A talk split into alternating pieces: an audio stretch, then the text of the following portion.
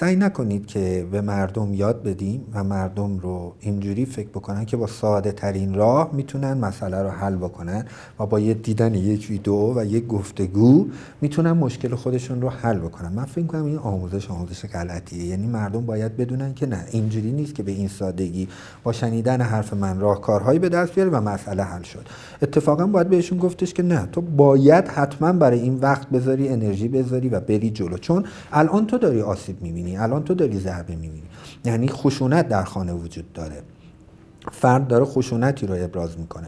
داره آسیب می‌زنه به خانواده. داره مثلا از طریق فروختن وسایل خونه ارتزاق می‌کنه یا داره شیشه میشکنه یا داره کتک می‌زنه یا بچه ها و اعضای خانواده دارن در اثر رفتارهای ناسالم این آدم آسیب می‌بینن. پاسخ من اینه مواد رو بذارین کنار اصلا کاری به مصرف موادی یا آدم نداشته باشه.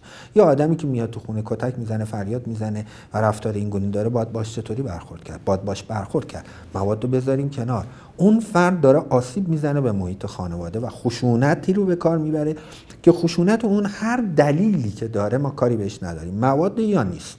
اصلا به این مسئله کاری نداریم. بنابراین جلو خشونت رو باید گرفت. مداخله در مقابل خشونت کرد و باید برای این مسئله حتما کاری انجام اگر لازم باشه من به پلیس زنگ می‌زنم به اورژانس اجتماعی زنگ می‌زنم شکایت می‌کنم و اگر خودش بخواد میبرمش برای یک مشاوره روانشناسی و روانپزشکی که ربطی به اعتیاد نداره به این رفتار. همه اختلالاتی که ما در خانواده معتاد باش مواجه هستیم فقط رفتارهای خشن و پرخاشگری نیست. بعضا اختلالات در تصمیم گیریه. مثلا میاد تصمیم می‌گیره میگه که من می‌خوام خونه رو بفروشم یه business جدید راه اندازی بکنم برم یه کار یک سرمایه گذاری کنم در فلان جا. و این دقیقا اگر بشینه آدم فکر بکنه می‌بینه در حال یک تصمیم گیری های ریسک با ریسک بالا هست و داره یک تصمیم غلط می‌گیره.